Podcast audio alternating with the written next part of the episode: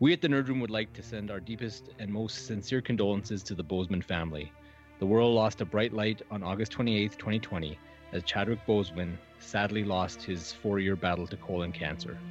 Chadwick rose to prominence by portraying African American trailblazers on the big screen, including Jackie Robinson, James Brown, and the first African American U.S. Supreme Court Justice, Thurgood Marshall.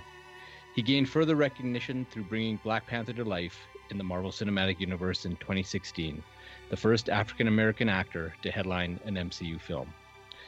Chadwick was a trailblazer himself, both on and off screen, exemplified through his persevering fight against inequality and social injustice. His legacy will live on, and he will forever be remembered as our king. Rest in power.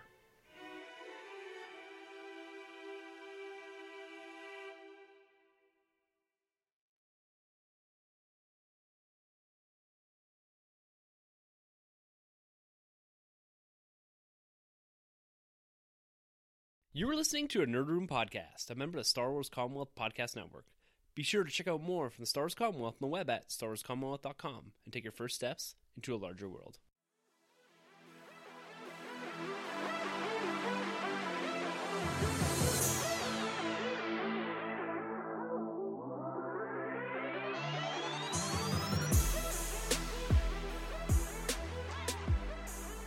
Hey everyone, and welcome to the Nerd Room. We talk all things Star Wars, Marvel, DC, and beyond. This is episode number 234. We're discussing Tenet and New Mutants spoiler-free reviews. I'm one of your hosts, Tim. I'm Troy. I'm Carlos. And I'm Sunjay.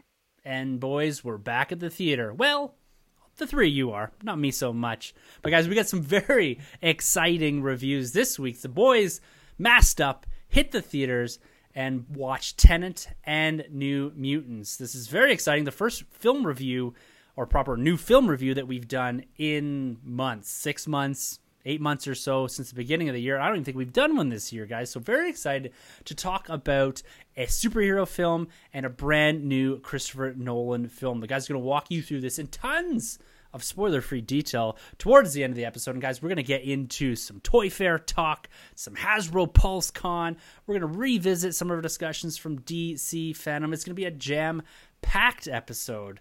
I can't wait to get back at the mics. It feels like I've been gone for for way too long, but we were just recording a couple days ago at Force Fest. So go check that episode out, bonus episode that dropped into the feed here. Just go back one and check out myself and good friend Kyle from Tumbling Saber. We did a Force Fest panel. We talked about the history of really the Black Series and collecting in the Disney era of Star Wars. So tons of fun over there. But guys, we got to get into this week because we got a ton of content to plow through here. And we're going to kick this thing off like we always do with our weeks in nerd. I'm looking forward to hear what you guys got up to video games, toy hunts, whatever. So, Sonny, my man, let me know what's been going on with you.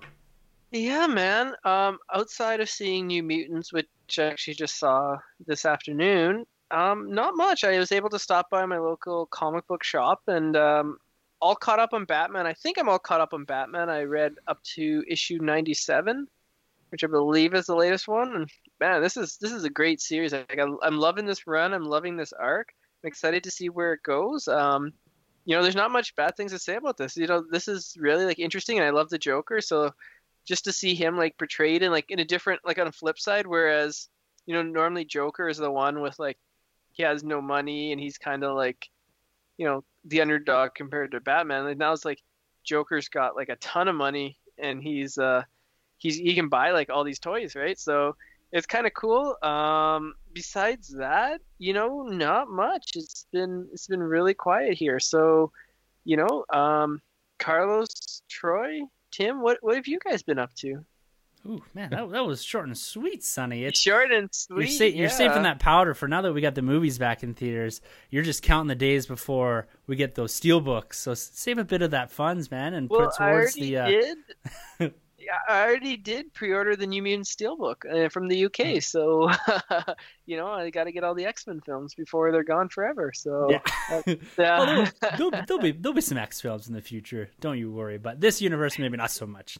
But who knows? With with multiverse becoming uh, a very prominent thing in the superhero world, thanks to, to DC recently here. So Yeah. we'll, we'll see how that happens, and if we end up with Hugh Jackman showing up in the MCU at some point now. But uh, yeah, guys, what's going on? Troy, my dude, man, what, what's going on with you? There's uh, a little something special coming out in the next couple days, eh? Yes, sir. Yes, sir, man. It's uh, well, shoot, I don't know where to begin. It's actually been uh, it's it's been overwhelming, man. Um, from last time we recorded, I got in the mail from Big Bad Toys once again coming through with the retro Marvel Legends uh, Spider-Man animated series wave, man. So I got hit with uh, Green Goblin came in, cool figure, kept that guy in the package. Uh, Peter Parker in Nice. that in that in that leather jacket, looking cool, looking animated, and uh, he's cool, man. Um, I took him out of the package because I got another one coming, so I had to take that guy out. Um, because I, had to test, I had to see do these glasses come off. It's uh, it's much like your Casey Jones from uh, the NECA line. Yeah. They made it keep the glasses with the mask on, but if you actually take the mask off or the glasses, there is like a pretty decent face underneath. So um, I, I tore those bad boys off. Um, obviously, uh, I picked up e- the Spider-Man. I also did pick up the Spider-Man. I have him coming, but like I saw him out there, and I'm like, I can't, I can't walk by this thing. I need this in my life. So I picked him up. Looks cool, man. I can't wait for him to come in so I can uh, open him up and uh, bust out some poses. Don't you have Um, like two or three on pre-order already? Yeah, man. It, honestly, I've, I've lost track. It's ridiculous how many I have coming, but uh, Oh, I love it. no shame, no shame over here, man. Yeah, it's, bud. it's crazy. um, so while I picked up uh, Spider-Man in the Wild, I had to, I had to double up on Saga. I picked up issues or volumes uh, four and five, and I, I, I, I ate it up, man. I went right through those. Those books continue to deliver. I think volume four might be my favorite so far. It's, it's, a, it's a thrill ride, man. This thing is nuts. This book. Um, and then keeping it comic related, dude, I picked up um, finally Empire Five, but now I'm now that I've read it, I'm probably still behind because six has probably come out at this point. I don't know. I don't know if you guys know, but I've been to the I- shop recently, so I'm not Yeah. even sure if that came out or not. it's been a minute. Yeah, I think five is the last one I remember. It is the last Yeah. one. Okay, so so I picked up five, and it's cool, man. It's it's good. It it it continues to deliver too. I really like where they're going with this book. Um, I've enjoyed pretty much every uh, every issue so far. And uh, moving from Marvel to DC, man, the Triple J's, the three Jokers. Whoo! Oh yeah. Black How Label, man. that? this book is cool. This is I, I wasn't really like super excited for it because when they first introduced this idea of like three Jokers, I think it was either it's either Rebirth or it was further back Darkseid Wars. And I've kind of forgotten about this whole three Jokers thing, and it's been so long. But reading this book, me and Carlos were going back and forth, man. this thing is all like we're getting like Joker in the mainline book right now. Um, and then we're getting Joker here in the Black Label, and it is it's awesome. It's a cool uh, group. It's no spoilers, but having Batman, Red Hood, and Barbara Gordon's Batgirl working together, and they have like some cool designs. I think it's the art is incredible. Was it Fabric? Uh, yeah, on the- Fabok, yeah. Big Yeah, man, it, it's so good. So yeah. Anyway, so I killed that book. Loved Is it Can't- sorry? Is it is it a standalone? Like, is it like an Elseworld It's- type tale? Yeah, it's, it's an like Elseworld, three but it's- books. but it's kind of weird because like the idea was introduced in New Fifty Two, right? So it's like I wouldn't be surprised if they do the idea kind of like um like Killing Joke. Was it Killing Joke? Yeah, Killing. Yeah. Which one where Barbara got paralyzed? That's Killing Joke, Yeah, right? killing Yeah. joke. Yeah. Yeah. So if this book is like received pretty well, I wouldn't be surprised if they somehow worked it into like the main line because th- I think the book sold really well. Actually, I think a lot of people did pick up this book. The um, you know, the, the fan audience really seems to like it. So I don't know, but as, yeah, but Carlos is right. Like as of right now, it's an Elseworld. It's a black label, but I just wouldn't be surprised if they dragged it into mainline continuity once it's done. Interesting. But, Might be something uh, I'm looking to picking up. Hey If man, it's- this and Saga, dude, I'm telling you, Saga, it will it will change your life. Like Carlos, you, I know you, I know you're about that life. Oh yeah, Sunny man. I, Tip. I read Saga. I I, think I'm the only it. person that I that read Saga fast as you did. Like Yeah, I couldn't gobble it up fast enough. Yeah, In fact, I'm Yeah. kind of it's one of those where I read it via the library, and now I'm kind of thinking maybe I want the physical books in my life. yeah, man, So they're good. Yeah, I got to go out there now and grab. Uh, well, I just got seven, eight, nine left to go. I think it ends at nine. The amount of hype that you've thrown at this thing the last couple of weeks has got me really, really itchy to read it. Yeah, it's it's cool, man. It's cool. It's it's it's a great book. Um, and I- and I guess my next couple of things I got going on here. Oh, actually, you know. I, I got I got. Uh, sorry, there's been so many things. Black Widow. I got I got the white Black Widow. Oh, Uh, nice. she came in. Um, she's pretty cool, but I got her for other reasons. I got her for other reasons because I did happen to find um, a Mystique out in the wild too. The uh, Marvel Legends Fox line X Men. Yeah. found Mystique out there, and I picked her up, and I had no intentions of grabbing her, but looking at like like the amount of detail painted onto her, incredible. Like this thing looks awesome. It continues to deliver that Fox line, man. They're really doing something special So over there. is on the detail side of things, is it Yeah. paint apps or is it like is the skin raised? Both. Is it molded? Both. Both. Okay. Yeah, Oh, wow. yeah. The skin's raised, the paint apps, the shading, everything, man. And I'm so glad they went with this version as opposed to the uh, Jennifer Lawrence. Like this one just Uh, looks uh, more like yeah. fierce women. Like I can't remember the actress's name. But, uh, Rebecca Romijn. Yes. See, I was gonna say. formerly Rebecca Romijn Stamos. Yeah. As Oh, credited in the film, yes. Yeah. Okay, yeah, yeah, yeah. No, so, so it's a it's a sweet figure, man. So uh, I had to get her. Um, Carlos, this guy always comes through. This guy, he hits me up. I can't remember what day it is, and uh, he's he's a hot toy dealer, man. This guy sent me a shot kickback. of Ahsoka, and I was like, Oh, we got it. I've come been on. Waiting for this, man. Like Hot Toys, it's a hot summer for Hot Toys, man, because these guys have been delivering. So um, I had to I had to get a pre-order down for that Ahsoka because that's the one that's the one I've been waiting for. Well, for. and I, I feel like Carlos just has been whispering in their ear for the last little like man, like, you've been you've been literally talking about an Ahsoka for six months plus on the podcast.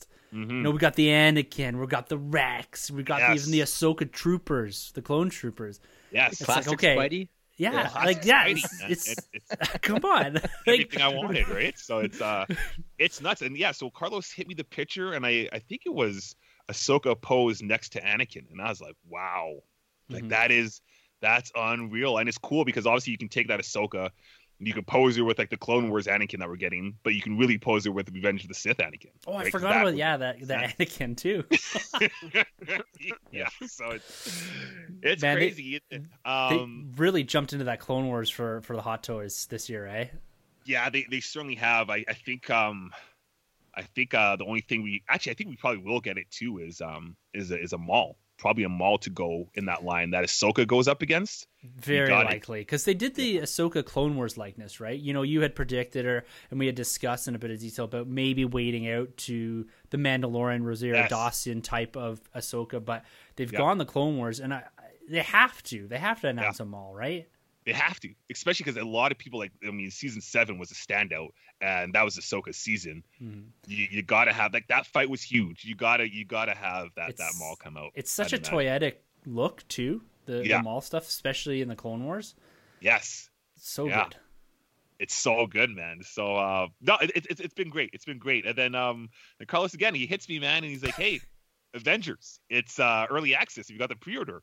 And I'm like, "I got the pre-order. Let's let's do this." And I'm looking around everywhere to find because I got the physical copy, so I didn't know how it worked getting a digital pre-order or digital uh, early access. So I couldn't find it anywhere. So I call up EB Games Canada, and the guy's like, "Yeah, well, um, we'll just check over here and see if the box arrived."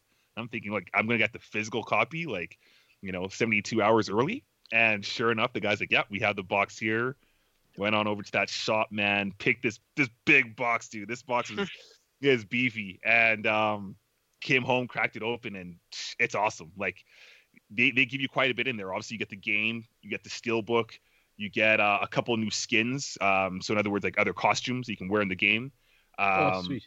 yeah they give you a black widow belt buckle if you want uh they give you uh You can rock that to, to the Black Widow movie when it's in theaters. Yeah. no doubt. They, they give you a uh, an Avengers pin, um, Iron Man blueprints, which is kind of neat. But the, the big daddy of them all, man, is is the Captain America uh, statue. It's about 12 inches, and uh, it it looks cool. It looks really really cool. I, I've been, I've been one to say like I'm not really fond of that design for Captain America, but when I see a statue or a toy, even the Marvel Legends make a faithful adaptation of the figure, I gotta appreciate it. Mm. And these guys delivered on that statue. So um, it looks good, man. So obviously, you know what's gonna happen when I'm done here, man. I'm gonna be on that game. No sleep. yeah, Oh man, that's all. That's an epic, epic week, dude. yeah. I, I love how we have kind of this this rolling nature to the the week this week in nerd because everyone has like these monster weeks here and there, and uh, I don't know. I, I'm not taking the kick. I don't know about you, Carlos. Man, it's for you. It's it's coming down off that high still. I gotta imagine, man, how many times you rolled through that Batman trailer in the last little bit. Did you even have time to to separate yourself enough from that to get out on the hunt this week? Yeah, no. Basically, all I did this week is I just spent Troy's money. So that, I, I, I just had a weekend nerd by proxy. But uh, Uh, the no, missus must love that. but it's funny that you say that about the Batman trailer because like we were just kind of in that awkward kind of yeah, just get ready for bed and we'll throw on a show or whatever. And so I found myself sitting in front of the TV, and no exaggeration, it was pretty much close to half an hour of just replaying the trailer because like I got the Apple TV thing going and just like kind of the flick on my phone and uh there was a, a Vimeo link I caught off of Matt Reeves where it's kind of like everything's corrected and it's perfected with the trailer, right? So it's the trailer online, but with the color grading and everything else that as he wants it presented, kind of thing, right? No uh, YouTube filters or anything like that. So that that's the one that I just have this tab on my phone open and just if if there's a TV on and I am in front of it, that thing gets airplayed right away. Yeah. My my daughter gives me this pretty unimpressed look every time she hears that tape ripping. So Yeah, not again. basically, basically, like it, it's it's to the point that she actually comes downstairs every once in a while and she's just like, seriously, like how many times are you watching that thing? So, All of the times. It's got what like however many million views. Carlos is at least half of that. Yeah. I, I think I have a tangible contribution to the to the number of Just it's measurable. yeah. But yeah, aside from watching that, uh, I started watching the newest season of Lucifer. So it's a Netflix program now. They ended up picking it up off of, I think it was NBC had it before. But Mhm. uh, yeah, it's cool. It's I like it quite a bit more as a Netflix vehicle. There's a couple rough episodes this season so far, um, but you can tell that they're a result of Netflix allowing the showrunners to kind of play and experiment a bit more than uh, NBC did. So yeah, it's cool. It's kind of neat to see this underground, really adult oriented Vertigo comic from back in the day getting turned into this kind of four corners TV show. So that was cool. And then, uh, yeah, big score. It was funny because yesterday uh, I was listening to you and Kyle talk about the the collector awakening and taking a stroll through Star Wars collecting in the sequel era as I was washing the front of my house. And that that uh, just gave me the taste for going on the hunt there. So I was like, ah, you know? I got a few hours to kill. I'll roll out. And uh, it, it was just karma, man, because I head out, roll into Toys R Us. There's nothing. Uh, they had some cool displays with like Wonder Woman 84 stuff, but they had like the Wonder Woman 84 product and then a couple sides for McFarlane toys broken down into like soups and bats and then JLA. And then they had the Spin Master stuff on there too, which is kind of neat. And then, uh, yeah, dipped into EB and lo and behold, I found the chase version Ooh. of the Detective Comics 1000 Batman yes.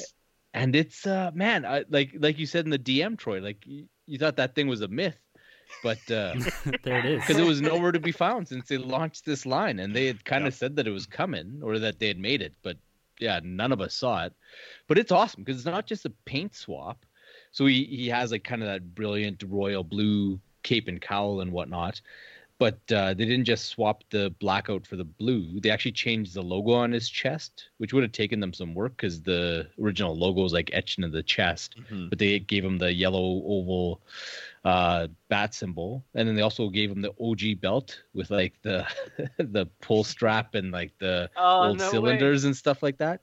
yeah, so just kind of when I brought him home and I put him on the on the desk there, uh, waiting to get displayed, he's kind of under my superpower shelf, and he's essentially like a McFarlane version of the OG superpowers Oh, that's Batman, cool. which is awesome. Nice. There's a couple nice little touches too, like the little card that they come with.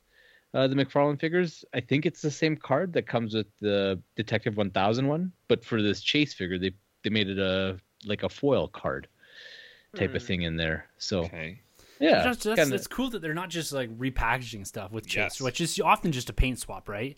Yeah. Um, in most cases, where they've just kind of switched a few things up, but they're putting effort to make it like a true variant, almost, right? Yeah, no, it's neat. It's it, and it's funny because I had actually passed on the original version of that figure, so I don't actually have the normal version to compare. but uh, yeah, I was uh, I was pretty happy when I landed that guy, and I and I like him quite a bit better in the blue. But yeah. that's like I'm a sucker for all things of that era of Batman, right? So, um, yeah, he, he's home. He's home. That's This so is his- good, man. I'm happy for you, dude. Thanks, Yeah. dude. But yeah, it- Timbo, take us through your week, baby. Oh man, it's uh it's I don't know, it's been a odd week because I feel like a lot has happened and I had said to my wife, I think I lost a week somewhere. Like I was concerned that we didn't record an episode and put an episode out last week. That's how lost I was in the week. and really it the reason I felt so lost is because I couldn't remember if I had talked about my turtle purchase or receiving the turtle package because I did mention I had to go back and actually listen to last week's this week in nerd because I was so convinced I lost a week somewhere. And I had teased that I had this package coming, but it arrived the next day, and my expectation was going to arrive in the weekend. So I get this. I've had this thing on order. This was an SCC exclusive from Playmates, and this was a just a beautifully packaged three three quarter inch or whatever the scale is, four inch whatever. Of I believe it was two, four, six figures. It was, and what they were were basically a recreation of the original cardback figures from the first 10 or so it was. And so we've got the four turtles, Shredder, and Splinter. Now, they're not exact recreations, but man, did they ever do a good job on here. So they've got these figures. They look like the original 89 figures. The paint apps look great. The sculpts are good. The heads are a little larger, and I believe they're a little softer because I did some comparisons to the original 89 ones. The card backs are a little different, but man, it's it's such a cool little product. I threw up an image on Instagram uh, at the Nerd Room there for 90 bucks, six figures plus this awesome carrying case that comes with it. The package, it was packaged inside of another box, inside of another box with peanuts around it. like I was so impressed because I was so worried it's going to show up with the just the, the like the small box on the outside, and the, the box itself is a piece of art. It's like the turtle van, and it had all the figures slid into it. It's such a cool piece, and I love just how it all displays. Now, the packaging looks different enough that you're never going to mistake it for an original TMNT figure. So you're not going to get like scalped or anything like that. But these things were exclusives. I think one of 5,000 I ended up with, and they're proven to be quite hard to get. I didn't actually think they're going to show up, but now having them in hand, oh, it's like this turtle, like this turtle thing is, is gone. Is, is just blowing up here, guys. Like it's like it's next level. Like Taking over. I don't know. I don't know what I'm the doing. Turtle podcast next week. Like, oh, Man, well forget that's Star Wars, Marvel, and DC. Well that's why we've been scooching in the beyond here right at the start. we're really meant expanding our breath between like Saga, Turtles, this, that, and the other thing. It's it's like holy, we We're- got to open this up a little bit. Taking you to greener pastures. well, we're just celebrating all fandom, right? And yeah, uh, this this turtle path that 2020 has found me on is unbelievable. I freaking love what's going on here and having these retro toys and then also having these replicas that kind of celebrate and almost it almost puts a nice point in time for 2020 for me. Like this is something and like all your collectibles in 2020 you get, you're always going to remember, right? The year of mm-hmm. 2020 these collectibles that you got. And this is kind of to me is like a nice stamp saying like this not only celebrates you know me me re-entering the space of turtles, but also kind of commemorates a bit of the crapshoot that we're in right now of a of, of a world. So loving those figures. Like I said, go check them out on Instagram. They're they're a ton of fun. And then I channeled a bit of my inner Troy here this past weekend, looking at Marvel Legends. I ended up with Nice. two Spider-Man Homecoming figures. It was Yes. a a line I slept on for whatever reason. And I'm going back, and I'm only now nine figures short of having every single single packed MCU Marvel Legend. Ooh, Nice. you getting close? Getting closer, getting closer. Made a, a huge push this year because of the absence of MCU Marvel Legends. So I picked up the Vulture, which is a tough figure to get. Just peruse in Amazon, guys. there it was for 33 bucks. No way. Hey. Retail Yeah. price breaks basically. Retail awesome. shipped Yeah. like Yeah. 33 bucks. So yeah, 3 bucks more and I was the last time I saw it was for 55 bucks or so. Ooh. And I was just like, "Yep," into the cart, and I had to double check it because I'm like, "Is this a three and three quarter inch? Are they gonna give? Are they gonna send me the the the vulture from the comic wave?" Like, I just was so mm-hmm. confused as to why it was just randomly there. So there's a, there's a pointer, guys. Peruse Amazon because sometimes stuff just randomly shows up. That's how I got the Mysterio as well. It just showed up. So I got that, and then I also because you had said Troy that the MJ and Spider Man yellow coat Yes. was on sale at Toys R Us, and my wife had dipped into Toys R Us to pick up like diaper bags or something, and I said just head head to the uh, the aisle and look for this specifically. And then she shows back up, oh, I got it. I was like, no way. Nice. At that $35 price point, Wicked. Beauty figures, man, they are, it's great. I've got the Spider Man like displayed laying back with his hands behind his head, Yeah. like he was on the on the poster. Yeah. So cool. And that MJ too, man. They they nailed Zendaya's the, the face sculpt and all that Both too. Yeah. Yeah, the head swap. She's kind of got Yeah. yeah. two different looks to her. Oh man, I Okay. loving those figures. Just and the vulture too. The sculpt on it is awesome. The eyes kind of have like almost those like uh gemstone look to them. Yeah, that glow almost. It's, Yeah. They're piercing, man. Like in the night when I'm just like, if I come down before I turn the lights, I'm like, whoa, jeez. There he is.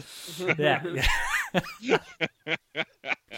so yeah, it was exciting. It was an exciting week in action figures, and I meant to get down and do some retro toy hunting, but just didn't find the time this past weekend, which allows me to do it this coming weekend here. But man, figures, it's it's been a crazy year. This has probably been the, the when we've said it multiple times, the most wild year in action figures, hot toys, everything. You know, between McFarlane, Hasbro, NECA, whatever, it has just been fast and furious. And guys, it's it's not gonna stop. We had the unfortunate news this past week that New York Toy Fair in this coming February, February 2021, has already been postponed. There is hope that it will show up later on, and so this is like a hundred year event that is now being postponed. But what this has kind of led to, and we've talked a lot about DC FanDome and what it's going to do in the virtual space for toys and collectibles and conventions. It's kind of led down this path where Hasbro followed this news, or this news was either slightly before or slightly after, that they're doing Hasbro PulseCon. So oh, they're Hasbro themselves is moving online to a virtual setting to deliver us two days of reveals in all of our favorite lines Transformers, G.I. Joes, Star Wars, Marvel, Ghostbusters, all promised to take a prominent role at HasCon. So, guys, not to worry about the delay or postponement of New York Toy Fair. Uh, we've we've seen a lot of exclusives running around too. They're also going to be here. So Troy, man, like, given that we've we've kind of lost the big conventions, you know, New York Comic Con's gone. It's not happening this year. New York Toy Fair already gone. We've lost every major convention, every major physical convention for the year, and with that, I was always paired up with all these toys and convention exclusives and all that. And we've seen Hasbro really embrace the virtual environment with the Fandom First Fridays, and now going online on September 25th and 26th, 2020, to do a full on DC FanDome look-alike, but in the toy world.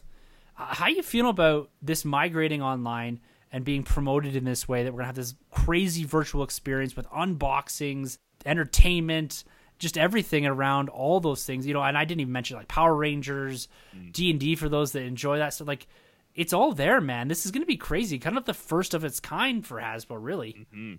Yeah, this is this is nuts. This is huge. This is smart on their part, man. I mean, you you you you called it. They've been nailing it on their Fridays. The Fridays, I mean, Hasbro right now is competing with the nightclubs. This is my my nightclubs these days. I to Hasbro on Fridays because this is like this is crazy. You know, um, they'll hit us with the Transformers or the GI Joes or the Rangers, the X Men. You know, Star Wars. They've been killing it. So for them to now just make way and have their own live event, huh? That's going to be a game changer, man. They're changing the game, and um, and I can't wait. I can't wait to see what they're going to do. I'm probably more excited about this than I have been uh, in past um, toy fairs, to be honest, because I just really feel like Hasbro. Granted, it's only going to be Hasbro figures, but they've just been doing such a great job with all their lines. Um, I think I was talking. I can't remember. Was it maybe I was talking to Grabs uh, on the DM, but we're just going back and forth, and I was telling him about like how great like the GI Joe stuff Yeah. and the um, I think it's the GI Joes I was talking about, but basically just all their lines we were talking about there, and just how like excited I am with these things. And I'm not even a GI Joe or a Transformers collector, and I'm like, wow, I'm amazed every time. And I think it's it's cool, man, because they kind of been teasing us with these Fridays, so they've already built that audience, and now for them to have this huge live live event, I think everyone's going to be there on deck, just just checking this stuff out. So. I can't wait to see. I honestly don't know what else they could hit us with because I feel like they Well, yeah, like I don't know. I feel like it's all dry. Like, what else could they possibly announce? Like, what, like what would be what line do you want to see something out of? You know, obviously Star Wars and that, but is there like, do you want to see something else from the Rangers side of things? Like, do you want to see more X Men or even in the Star Wars or Ghostbusters worlds? you know what, man? I've been saying it for a minute. Whether it's the Rangers, whether it's the X Men, or just the Marvel heroes. Give me civilian gear, man. Just give me some heroes and civilian clothes. That's all I want. I want, I want, I want Zach and Kimberly in their civilian clothes, or I Oh, want that'd be Wolverine, cool. He wants to recreate like uh what's it called, Saved by the Bell scenes with Saved them. by the Bell. scene. You know, It'd be cool, honestly, if you could get like a Fantastic Four number one when they're all just in their civilian gear. Mhm. You know that that, that famous cover. Like I, I, I would love that. I would totally be on board to get that. And then and then you can give us the Mole Man. I mean, Mole Man hasn't had any love in a while, so you know, give us the Mole Man and then the four other uh, Fantastic Four members in civilian gear. Anything like that, though, I'd be on board with. 'Cause I, I feel like the X Men, like, I don't know what else they can really do for now. They could probably hit us with um, House of X, Powers of X costumes. I mean, those. I think new that's coming. are pretty I think they announced that, they, that, that that's coming. The whole It is. Hickman run of X Men that they're going to be Like producing those at some point in time. We might get to see them here at, at Hasbro PulseCon. It's kind of a mouthful of a, a convention, but Yeah. What, what, what would you want from this uh, this event? What would you I don't know because that's the hard thing, man. Is is what more could they deliver? But if I'm being honest with you, I want to see what the next wave or the next couple waves of MCU Marvel Legends figures are. I'm happy Right. that I've been able to take a break this year from that because I've been able to go back and fill out things without breaking my wallet, especially with the turtle stuff and all that. But I, I want them to give us some insight into, and I don't know if they're going to go to the Eternals world, but okay, let's do some throwback figures. Let's get a, a new Loki from Avengers. Let's get you know a Star Spangled Man with a plan cap. These type of figures because there's a few figures in there. Even going back to Iron Man two and doing like some of those figures, the suitcase armor, stuff like that. And Whiplash, kind of yeah. doing a yeah, whiplash, doing a deeper dive into that ten year celebratory line that they did where they went back and produced figures like Crossbones and Red Skull and Ronin Mm-hmm. that they hadn't done before. I want another wave of that Cool. because they've been pretty cool on the MCU stuff this year. There's really nothing other than the five Black Widow figures, which Yeah. is unbelievable compared to last year. Yeah, they have to let these things release with the film, so probably not going to get the Eternal stuff. But bring on the MCU stuff. I'm ready. To, I'm ready to have it. I've had my breath of fresh air here and doing different stuff. But my shelves are, are full. I'm gonna have to put another one up. But that's that's what I want out of this is what's next in the Marvel Legends MCU stuff. So what about you, Carlos? Man, like, like I have to tell you, and just acknowledge what you said there too, Troy. I'm not a Joe guy by any means. Yeah. But when I see those figures on the shelves at the comic book shop, I double take all every single time. Like, what are these? Definitely. And like, I, it's it's a little bit before my time, so I don't really have any nostalgic attachment to any of it. Mm-hmm. But seeing like you know Carlos and, grabs to just drool over these things, I love that he's you know he said, "Here's my line," and then he jumped right over it with the Cobra figures and that. So Carlos, man, what, what do you think about this this virtual thing? You embraced DC FanDome in a big way, and it was a huge success. But now we're going into the toy world, going to the toy space. What is it that you think about this, and, and what do you want to see come away with it as far as you know the action figure stuff? Yeah, man, it's amazing. Like I think this is this is the way of the future. There's no going back, and why would you go back, right? Like why spend the money to cater to an infinitely smaller group of Mhm. people, and that you can't control the narrative after the fact, right? Like why should you rely on Joe Toy Collector's YouTube page for showing pictures of your figures on like shaky cam when you could showcase things to the world the way you want them to be seen, right? Um, let all the collectors internationally enjoy the panels, let them t- participate in the purchase of these exclusives for these events. Like, you know, if they do, like, I, I'm a huge fan of time release for Mm-hmm. like posters or toys are kind of starting to do it a little bit more now. So yeah, like this is an awesome opportunity for Hasbro to say like, look at these awesome products we have, and for 48 hours during HasCon, uh, you can order X, Y, and Z. You can order the retro Dinobots, and you can order the Snowcat, and you can order Luke Skywalker in a bacta tank. But after this 48 Oof. hours, it's all done, kind of thing, right? So. Whoa. Dude, I wish I Calm wish that was a real figure. yeah. That's awesome. That is I- awesome. I know, man. It, my goal was to like just send a little shiver up Kyle's spine that when he listens to that. But uh, yeah, no, I, I think that that's the way to go. Like, I what I want to see is like for us, it's usually pretty good because we typically get included with the U.S. But I hope that whatever they offer is available to the international fans, so that the peeps in the U.K. and Australia and whatnot can get some of this stuff. That that is the Um, problem with this is they've been very explicit in saying it's U.S. and Canada. get front row Oh. seats. so I know Stu he had he had made a comment on the the announcement saying, "Well, that's great for us in Europe."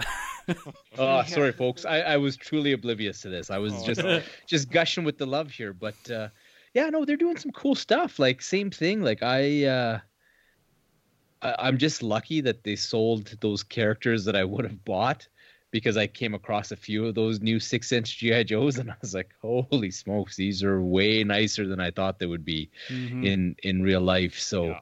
that kind of got those wheels turning, and these Transformers, like, holy smokes it's like they're conspiring with Lucifer himself to like get me into that Transformer life again. Because Well, maybe this is Troy just with little payback, you know? yeah. I, I I see them on the shelf and like I, those like those Netflix ones, and then they started to do the studio series, which I don't really mess with the Bay Transformers, but the Bumblebee ones Mm-mm. from that opening scene where they got that So G1 look good. like. To this day, I, I had Optimus Prime in my shopping cart for a minute, and I was like, ah, this is a bit more money than I want to spend. But then, like, I put him back, and I haven't seen him since. So now I'm like obsessed with trying to get him, right?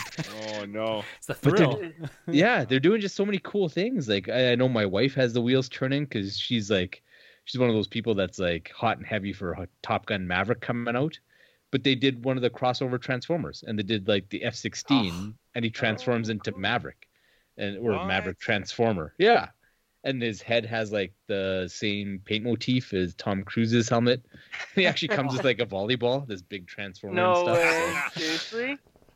Yeah, Oh, so man. There's one too for you, Sonny. yeah, Yeah. not not too subtle hint was dropped to pick that one up, and like Well, they're doing cool hear stuff in that Carlos space. singing like uh, "Take My Breath Away," we'll know that you know his wife is on that uh, Top Gun theme right now. so yeah, this will be a cool event, man. I'm uh, I'm curious to see what they bring. Yeah, it's it's one of those things too that it, it's going to be precedent setting. Like if they can nail this in a similar fashion, or even half as good as DC FanDome, it's it's just gonna they're gonna run with it. I agree with you fully. Like we're not going back, guys. It's I don't even want to say unfortunately because the exposure that DC got because it was an all inclusive event, and this isn't the same way, but then again, you're going to see the stuff repeated on YouTube and all that. So they're going to get the viewership, and like you said, they're going to control the narrative of the toy industry for two days, right? Where New York Toy Fair is split between NECA and McFarlane and Hasbro, and then all these other stuff, right? And so the wrestling, Mattel, all that, and so this is like two solid days of just their stuff. And very much to your point too about this time release stuff that they've been embracing. NECA's been doing this, and it creates a cool market where your collectors, your true collectors, get their hands on it, and it really reduces the scalpers Yeah, because it it, it doesn't allow the market to embrace the scalpers the same way it has been, right? Where it's like, boom, everything's gone. Okay, it's on eBay for three times the price. Yeah.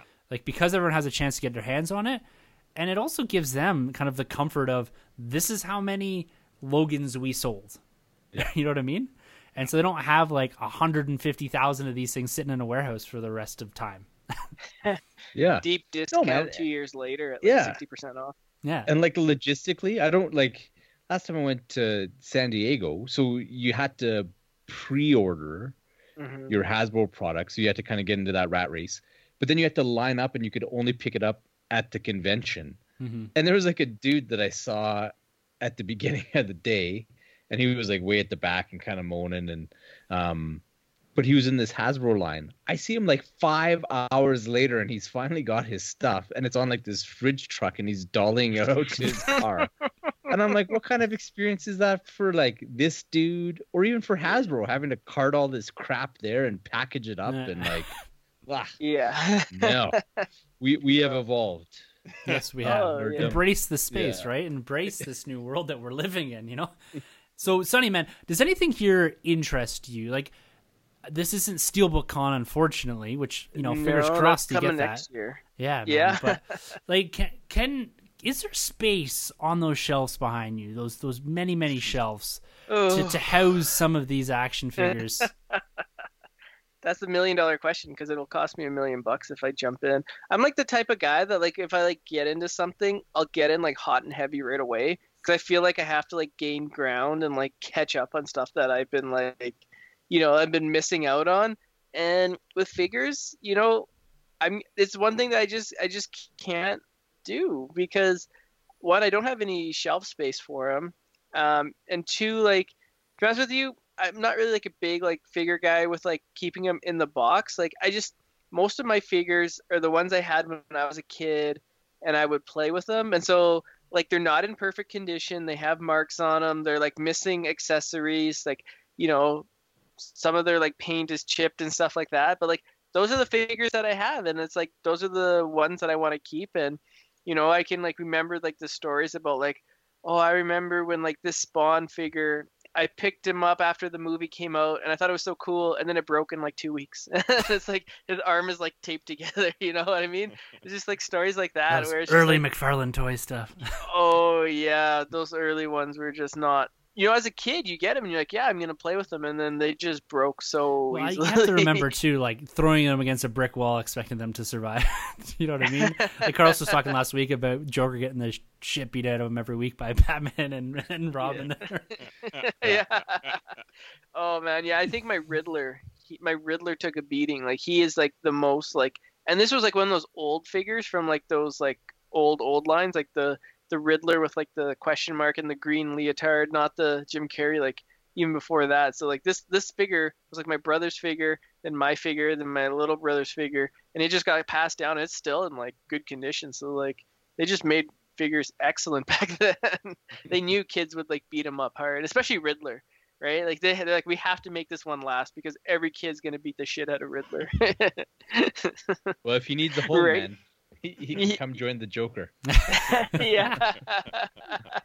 they they're like in a retirement home just like telling their horror stories like over a cup of coffee and it's like Yeah. and then Carlos had his Batman drop an elbow from atop of his bed onto me.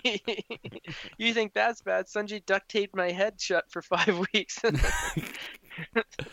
Uh, so, so I Um, guess that's a that's a yeah, big no, no, like- for this. but but I do like to like keep tabs on it, right? Like it's just something. It's like you know, like when like one of your favorite players like gets traded away in sports, and you- you're like you don't like really follow them as much, but you still like keep tabs on them. That's that's kind of like what I am. I'm just like okay, like let's see what's coming out.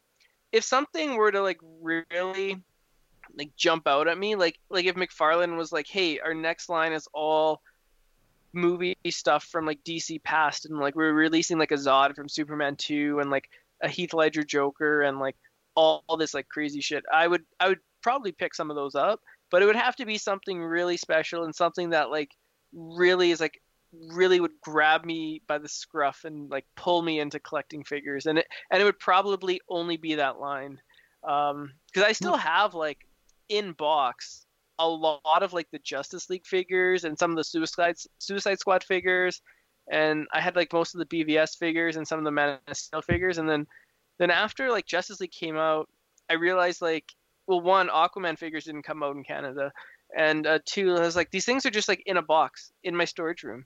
So like uh, you know why am I spending money on these when I could just be saving that for steel books and other goodies? So that so that's my that's my uh, I got you addicted to one collection before. I can do it again. So we'll see. We'll see. We'll find you something someday here, Sonny, to to Well, jump you know- into some Hasbro's or something if, like that. if. I win the lottery, man, I'm jumping in head first. You know? the caveat. If I become a millionaire overnight, I will start buying figures.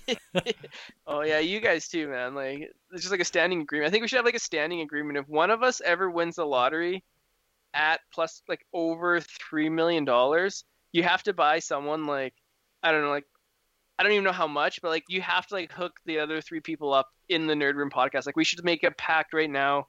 Dude, if I One if of- I win, I, us- I want to have to play the lottery. But if I win even a, a couple G's, man, I'm happy to, to to shed some love in the figure space.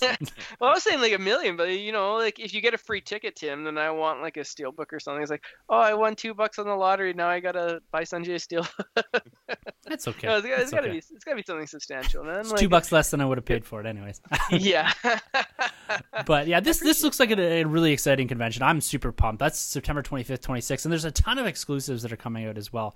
There is the uh, for those that collect those six inch plasma series Ghostbusters, and I Troy, you've been seeing them all over the place here.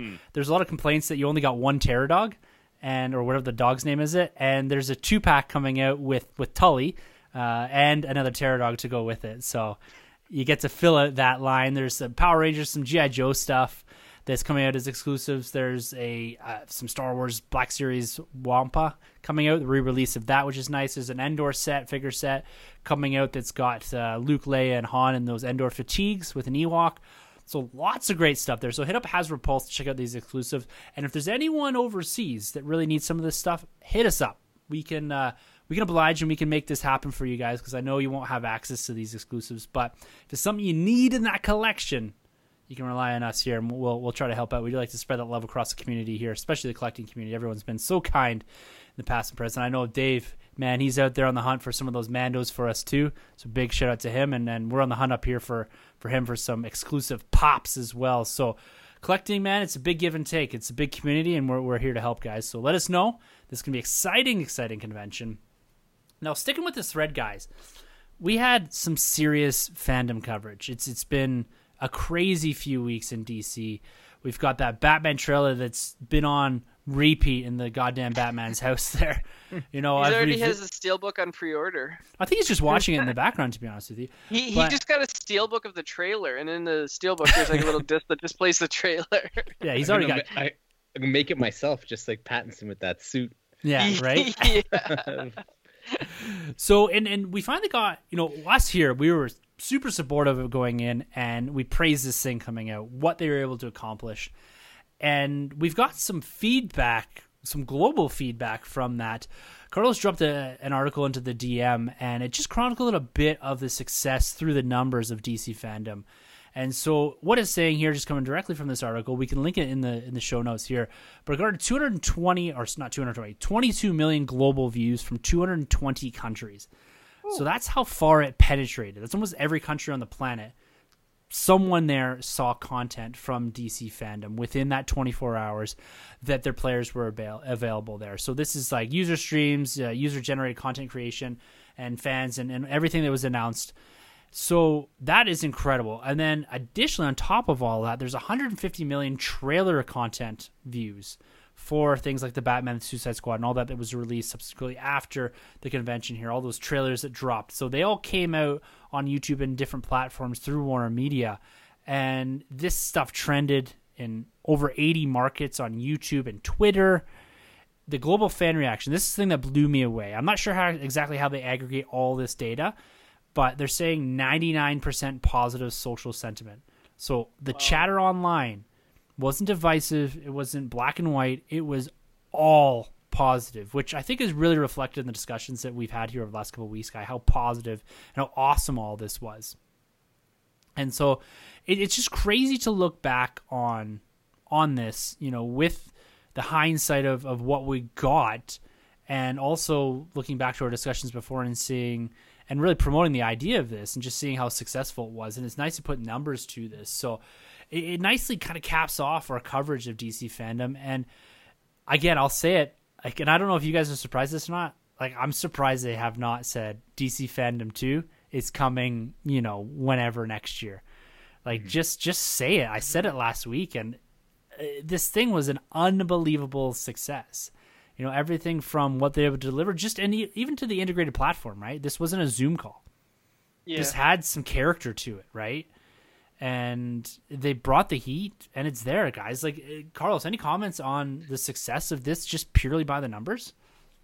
Yeah, man. Like it's uh I, I've gushed about it kind of you know, there was that um optimism going into it and then pure love from our coverage minutes after the thing ended and the subsequent podcasts and whatnot. But uh yeah, you know, like this is mission accomplished for DC with this. Like you, you just compare this to the, the years gone by where there was no leaks there was no articles and about rumors swirling there's no like everything they controlled the narrative with everything that came out and um yeah like a few of those trailers kind of there was this somebody that leaked them online but it was just hours before they Mhm. actually had the big reveals anyways it's not like these things were showing up weeks before fandoms hit so yeah huge success on that front and then uh, probably the biggest thing with the numbers that you were trotting out was Jason Kilar, like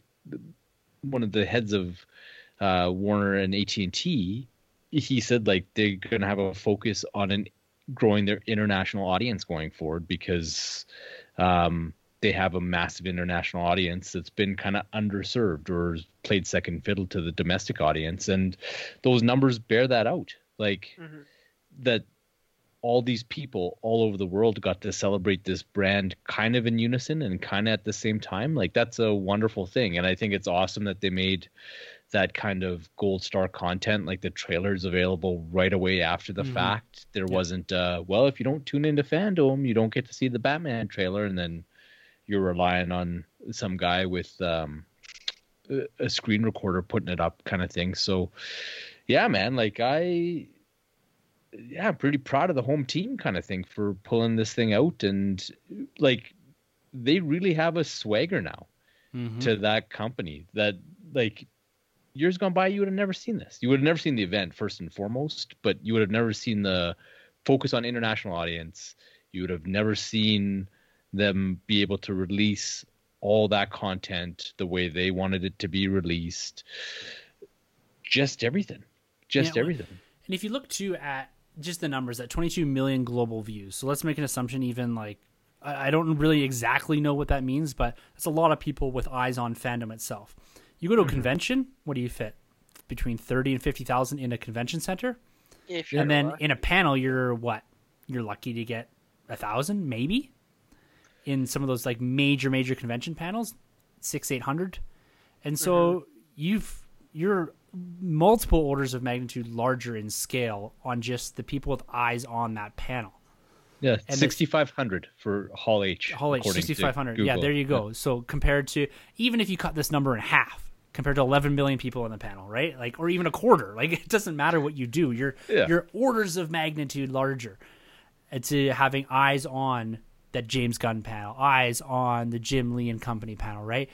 This is stuff that normal people wouldn't get to see. Normal, and when I say normal, I mean like guys like you and I that aren't going down to these conventions every year that don't have the ability to, to travel or we can't travel now but you know what i mean and so it just opens up a, a- just an entirely new window for experiencing this in 20 220 countries and territories that's insane that is insane and You know, at a fraction of the cost Yeah, to like- AT&T and Warner Brothers. It's it's mm-hmm. awesome, Troy. Man, this this man. whole idea of the positive sentiment surrounding DC FanDome. I know you're on board with it, but mm-hmm. does it surprise you that it's at like that 99 percent marker that there is effectively zero negative sentiment towards this event? No, not at all, man. Not at all. Because I gotta say, like when we went on Get Vocal, um, I'm the most negative guy there is out there.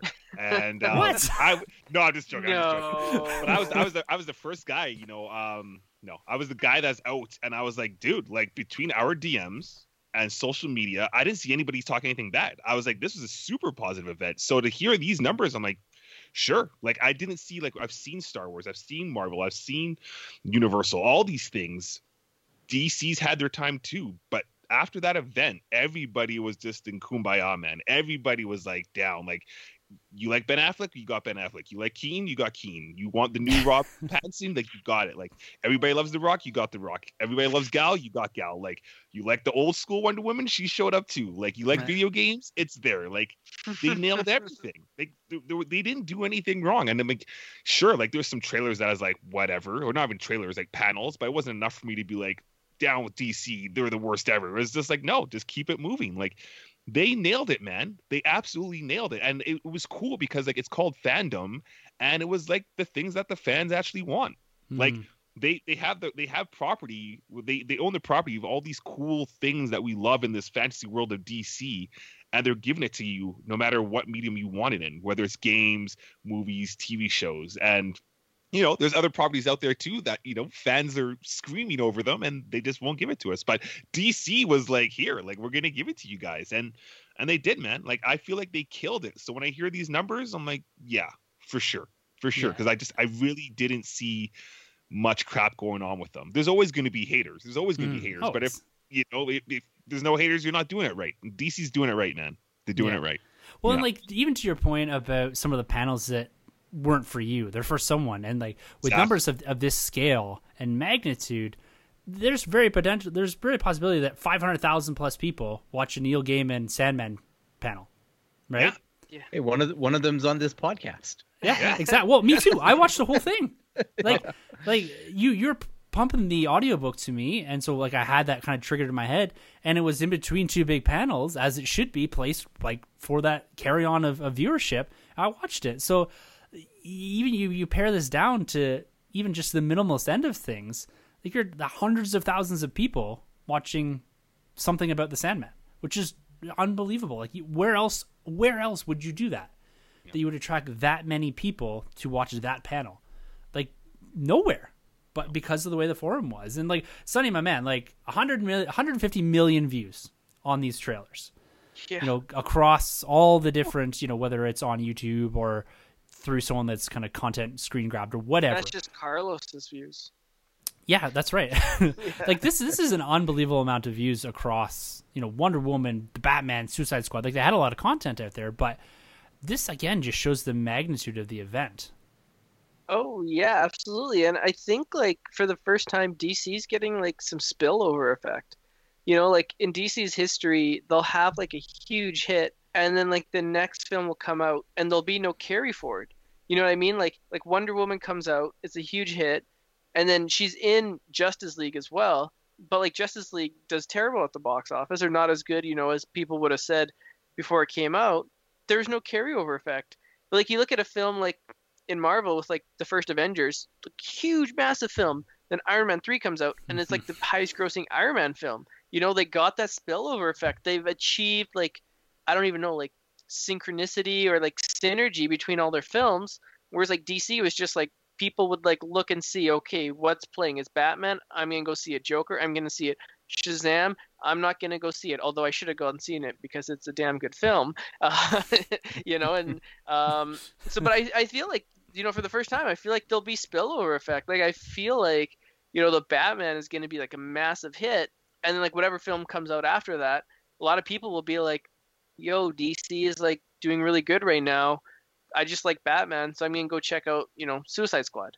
And, you know, I just like Black Adam, so I'm gonna go check out Shazam 2, and then I'm gonna go, you know, watch on demand the first Shazam, and then I'm gonna be like, wow, that first Shazam was the bomb, yo. Seems to be a common thread here. yeah. I'm trying to keep a But uh, straight no, face. man, I, I feel like I'm not directing this at anyone in particular on the podcast. You know, read into it what you like. This is just like broad comments, so I don't know what you guys are connecting strings that are not there. Um, but I think this is huge because like one part of the reason why people love that connected universe is you have that spillover effect, and DC was trying to get it, and I feel like they finally achieved it with this by going like away from the connected universe which is like a really weird thing but like i feel like it really is working for them. They're doing kind of their own thing and people are respecting that. It's not just an mcu copycat if you will. It's it's like this is dc it's like it's all dc it all matters from batman 66 to you know Batman, Pattinson's Batman looking super dark, right? Like it's super cool that it's like, you know, it's just like this like uh, family unit now. I don't know. I'm just Well, and I, I feeling think the love with DC. you- you very much hit the nail on the head there. That I think Marvel in the past, especially the MCU, has been okay with segregating the universes, and saying this is our universe, TV's its own thing, this is its own thing. Where DC has just fully embraced that concept now, right? And I, I think too we have to give props. Like DC FanDome was a huge success, but we got to go back to not just a few months ago, six eight months ago, and you got a billion dollar movie in the Joker, right? Mm-hmm. Yeah. and and we can't forget about that is is in the momentum here. That's what you're talking about with all this is momentum. Mm-hmm. You're just building, building, building here up into this event, and now it's exploded into this massive wave of momentum that they're going to ride here well into 21, and definitely well into Wonder Woman 84 here coming up in just a couple of months. This uh, No, this is this is a big piece of it. Five the ne- weeks, I think, actually. five weeks. Well, this this is huge though, right? So you're coming off the back end of this momentum that you're talking about, and now we're going to jump into our spoiler-free reviews here because it's the return of cinema, and the next big films that are on deck are Wonder Woman '84 and Black Widow. And you guys went through a little testing ground this past weekend, right? You guys you guys experienced new films in theaters for the first time since when? I don't even know when. End of 2020? March. March, March. I don't even know what I. I don't Yeah, even think I've seen a movie. Prey. Oh yeah, Birds Birds of of Prey, No, I didn't see Birds Yeah. of Prey. I don't think I've seen a movie in 2020. Do we have a mute button for Troy over there? Like he, Hey, he but I- keeps just. hey. I love DC FanDome, right? Do you really though? Like, are you just saying that just to like quell quell me? And then like when Wonder Woman eighty four comes out, he'll be like, "Oh, unfortunately, I have to see Wonder Woman eighty four. it was so bad." oh, man, and Patty, I trust. I trust in her, man. for Yeah, sure. Yeah, for sure, for sure. Well, I'm- you, guys I'm gotta, just- you, you gotta sell me on this movie theater experience because if we're gonna get a Wonder Woman eighty four review out, you, you gotta sell me on this experience, whether or not I'm gonna end up in uh, in a movie theater. My daughter's back at school, so I guess we'll see how I feel about that here in the coming weeks. We'll weeks. just FaceTime you. We'll bring like our iPad. Do people still have iPads? We'll bring like our cell phone, and then we'll like buy you a seat, and we'll prop up the cell phone, so then you can like be there with us. Well, we'll see. We'll see how they like that. this is true social Your distancing, guys. for. Yeah, I mean your ticket's paid for. It's all good. You can sit in the car and watch it. Yeah. but let, let's let's talk about this. So we're gonna do a couple of spoiler-free reviews here. I also want you guys to bring in your experiences, right? Because there's a lot of people that are slowly moving their way back into movie theaters, and so I we've been talking about this too a lot about the theater going experience and how some of us, myself being one of them, feel that they're this is going to phase out somewhat. But you guys are, are very staunch supporters of it, as am I too, of the experience itself. But bring some of that context here, and we're going to start with the New Mutants. Now, Sunjay is the only one that's seen New Mutants here, so he holds the key to this review, and You'll make sure it's spoiler free. yeah. So this this is Yeah, all it. this Sunjay, is- spoiler free. Yeah, You're the man of spoiler-free. books, but you have a tendency to also be the man of spoilers. Well, you know, it, it turns out that uh, Darth Vader's in this, and Yeah. uh, he is the main character's father. No, you're that guy. that, you remember when the Force Awakens came out? There was that, that guy that rode that Solo Han Solo dies was on the back of his truck. Yeah. But what? uh, That's just my license plate. Yeah, right. so th- this movie, like we said a, a couple weeks ago when we that we were talking about, it finally has a release date after you know five or six or whatever. How many times it's been changed? It has this storied history with kind of this tumultuous relationship with the theater and not finding a, a spot. Originally, meant to release. I think the original release it was April of 2018 and it finally found itself in theaters this past week, debuting as the first superhero movie out of the gates post COVID, or in the COVID world, I should say. And it was an experience that, that you had there, Sunjay. The the reviews coming out of it weren't super favorable. Um, but we always hold the torch of, of make your own opinion, make your own opinion on these type of things, and don't listen to a critic. Go there, and if you can safely, you know, form your own opinions on all this. So, Sunny man, give us your Yeah. thoughts on the Okay. experience and New Mutants. Again, just to reiterate and echo what Carlos said there, spoiler free. All right, I'll have to keep that in check. I have a tendency to let the cat out of the bag. I, I tend to talk a lot.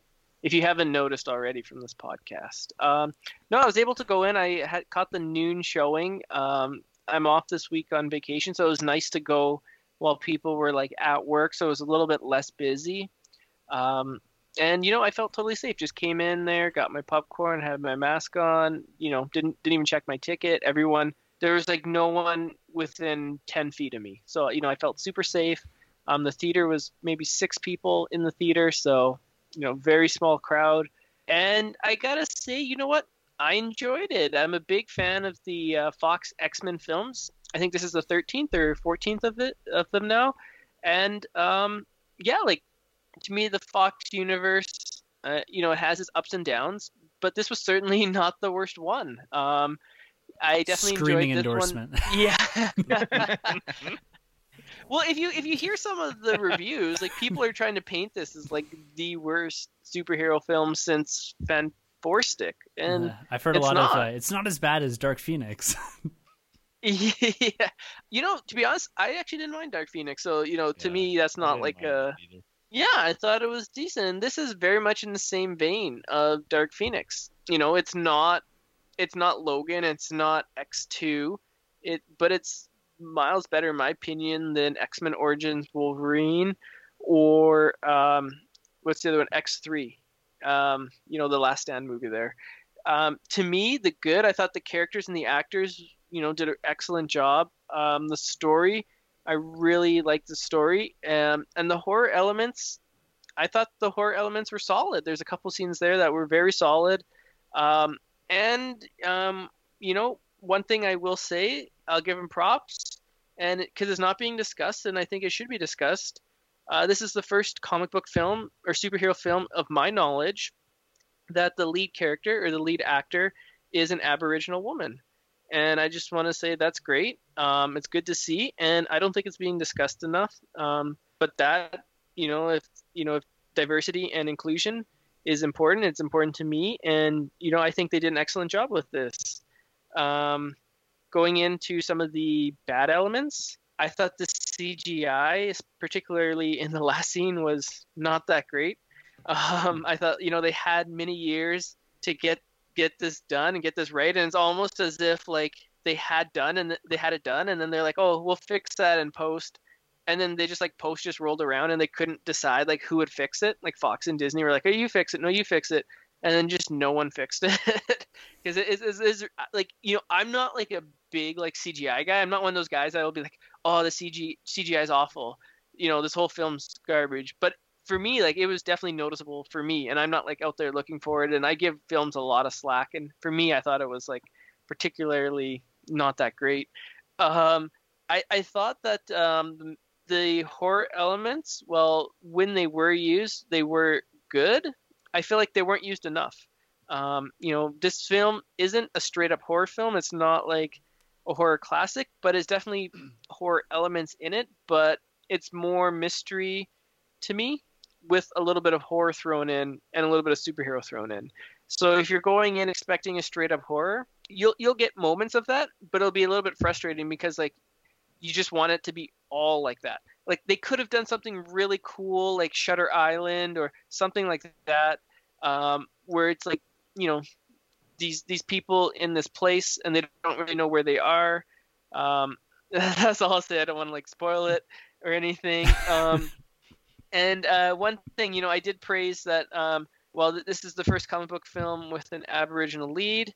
Um, there's one character in this, and you know, the dialogue that this one character spews at the at the main character, um, the lead, was just like unnecessary. I thought like it was just like really mean spirited and like it like in my opinion, like I, I thought it crossed the line. Like and, and she just kept going. Like it wasn't just one time it was like two or three times that she brought, you know, she brought like race into it, and like I was like, you know, this character is gonna like try turn at the end, but like, you know, turn to be like a good person at the end. Um, that's like saying these lines, but like, it's hard to like root for them be- when they're like this far gone. In my opinion, I thought they should have cut that dialogue out and not included it. But um, yeah, like so overall, it's not not the greatest X Men film. It's not the worst X Men film, but I think you know it's a solid it's a solid film. You know, you go in, you know, shut shut your phone off. It was nice to think about just this movie that I haven't seen before for the hour I think 40 50 minute runtime. Sure, so yeah. I, yeah, it, it's definitely it's definitely a shorter film. Um, but I had a ton of fun with it. Um, I enjoyed it. I de- definitely appreciate the horror aspects because there's not a lot of them in comic book films now that I say that, I'm thinking about like well Hellboy and Blade, but uh, not not quite as that level. But uh, I, I, really dug it, and I'm sad to say goodbye to the X Men universe because I believe this is the last one, and I don't think it'll be getting a sequel. So this was the send off, and um, you know, as I said, it's it's kind of on par with Dark, Dark Phoenix. When I was like ranking it with all the other X Men films, I was like, where does it rank? I have it slightly below Dark Phoenix in third last place, but uh, that that's by no means like a don't see it because I really dig the Fox X Men film. So there's my uh there's my long-winded. Hopefully I didn't spoil anything. You know, no, if you were no, you were good, oh, man. Oh, good. I was good. Okay, that sounds good.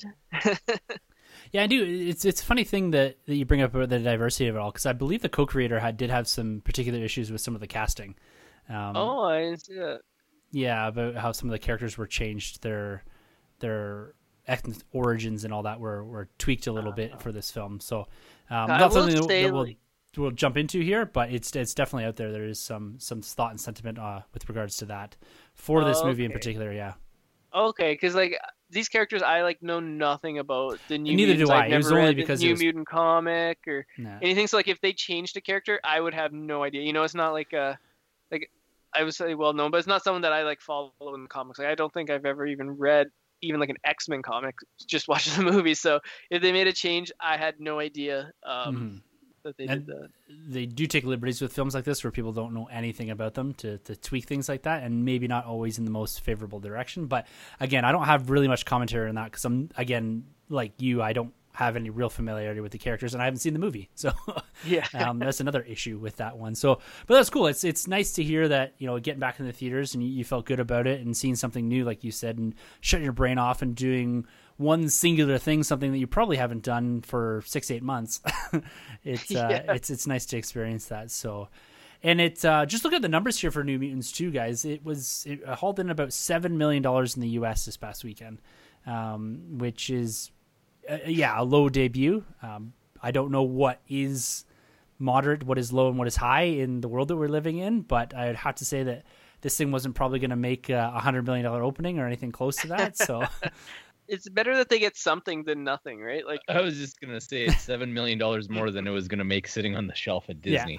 So. yeah, exactly, right? Unless they like waited like 20 years and released this like mythical film that everyone would be dying to see. But uh, yeah, no, it's uh, definitely like if you can safely go out and you feel comfortable, I definitely say uh, check it out. Or if you want to wait till it goes in on demand and how how many weeks? Probably two three weeks. yeah, not long. You know, it, it's not one of those films where you know it's not like like Inception or like Dark Knight where like you, you know the big screen is just like there's so- it looks so like grandiose. It's it's a film where you know it seems very small scale. That's another thing on the bad I forgot to mention. It seems very small scale.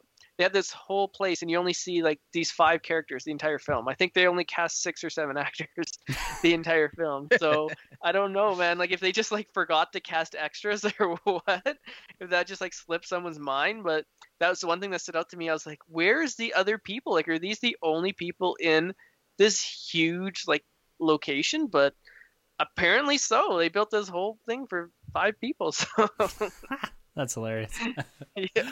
Well, Sunjay, you've nicely led us into the next review we're going to have spoiler free review of Tenet. Now, this is a film that Nolan was adamant about having on the big screen, and you so eloquently mentioned that two Nolan films and, and a man that deserves to be on the big screen with Inception and The Dark Knight, and Tenet, I believe, is no exception to that. So Tenet debuted internationally and in Canada. So this is the first time, guys, we're going to have a real shot at giving a bit of a review before the U.S. So it's, it's kind of a cool Yeah. scenario we're in right now, and uh, we'll get to the box office numbers and that. But generally, this has been fairly well received. It's another Nolan masterpiece. But I'm going to leave it to you, both you and Troy, Carlos. I'm going to leave it to you guys to to talk through this and and give us your thoughts on, on Tenet. So we'll we'll chuck it over to you, Troy, first here, and uh, let us know what you thought of Tenet, man. You know the big build up to going back to the theaters. You guys did go together, I believe, had the little bit of that uh, that experience hand in hand almost. So so what are your thoughts here on the experience and and Tenet itself? Well, we had to, man. It was like the the goddamn Batman and the second coming of Denzel Washington. Yeah. So that's who the podcast had to send. The Yeah. goddamn Batman and the second coming of Denzel Washington. Which Yeah, is, uh, exactly. Why we had to roll that way. Yeah. Love it. yeah, our guinea pigs for the theater experience of the both of you two. Oh man. Yeah. You know what, Troy? I'm gonna let you take it away with the movie, but I'll Yeah. get into the theater experience thing because like we rolled up. They won't even let you in the building without your mask on. They kind of head you off at the door there. Uh, dude is there. They got a hand sanitizer station if you need to get cleaned up or whatever. Uh, once they verified that you're sanitized up and you're masked up, scanned my phone, and then it was like clear instructions. It's like if you bought snacks, you go into this line, or you go down this aisle. If you didn't buy snacks, you go down this aisle. So Troy needed to get some food on, so we go down the one side.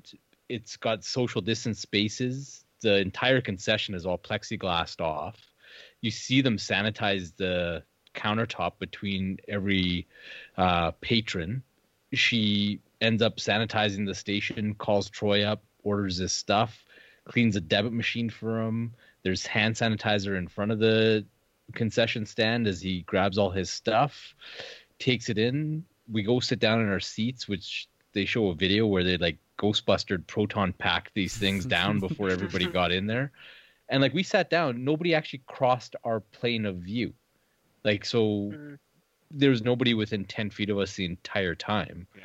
And uh, yeah, it was it was perfect.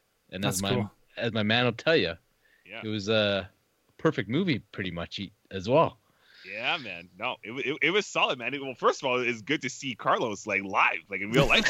man. you know, I've always seen through the screen, but I told him like, "Yo, this is awesome! Like, it's the real deal. It's the goddamn Batman." So, um, we rolled up, like Carlos said, but uh, the experience, man, the movie, my goodness, this movie, it hit me, man, because like I was, I was already excited. I know Nolan's dope. I know he holds it down. Um, Dunkirk, I thought was cool, and I liked Interstellar. Uh, I think Interstellar was better than most people think it is, in my opinion. But this, man, this brought me back. This is like Prestige, Memento, Dark Knight, Oh, Yeah. Batman Begins, like all that, man, all that. This was wicked. The the opening sequence, phew, come on.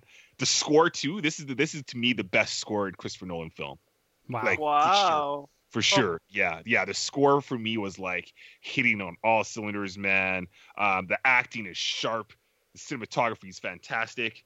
Um, the characters are great. Uh, the stakes are there.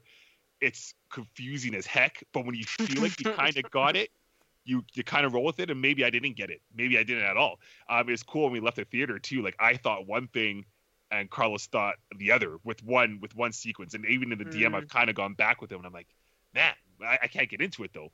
But that's what I love with these films, with Christopher Nolan's, whether it's you're talking about the black hole theory, or you're talking about like was it Bane or was it uh, what's her face Talia? I mean, we all know that, but still, it's just like it's cool having those discussions with Yeah. his films, right?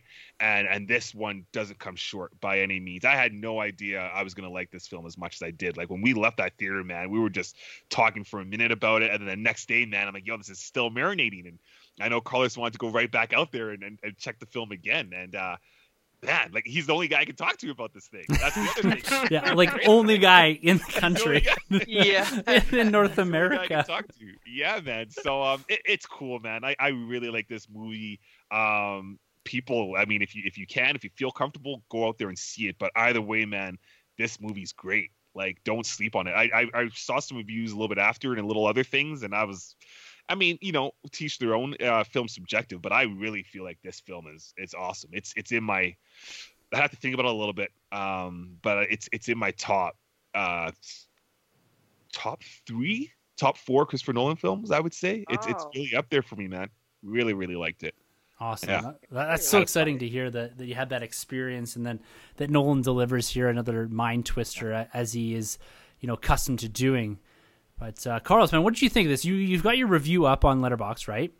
I Right do. now? Yeah, and Yeah. so we're gonna we'll link Plug. that below so you can get kind of a bit more of a spoiler free description and kind of his his ranking and rating here. But he's gonna give you some insight into into that review and into his thoughts in the film right now. So man, give her. Yeah, I'm tempted not to say anything so that people will go and actually read my reviews. But yeah, we'll give a little we'll give a little flavor here. Just a but little uh, preview. I, I gotta echo everything that Troy said. Like it was just it was poetic in that this was the first movie that you go see in the theater after such a long fast mm-hmm. because the the scale of this thing and the scope of the movie just the visuals and the locations that you're seeing and this thing goes all over the world to some pretty unique and beautiful places. So you get to see that on a large scale. But then the action and the set pieces i think i've seen a fair amount of movies in my day and i'm pretty diverse in my tastes but this movie brought concept after concept and action scene after action scene like nothing i've ever seen before. They were doing things that were crazy funky and it blew my mind. And it blew my mind one time and then it blew my mind another time. And then uh, uh, like it was it was fantastic. And like troy alluded to it was masterful in that they give you enough that you understand and you grasp the story and it doesn't leave you confused you get you get a good solid experience at the movies but as soon as you step back and you kind of think on it a bit it opens up this vast world like it's very much like inception in that way where you digest it and you enjoy what you had but then as soon as you start thinking about it, it's like, well, what did this mean? And was he incepted at this time?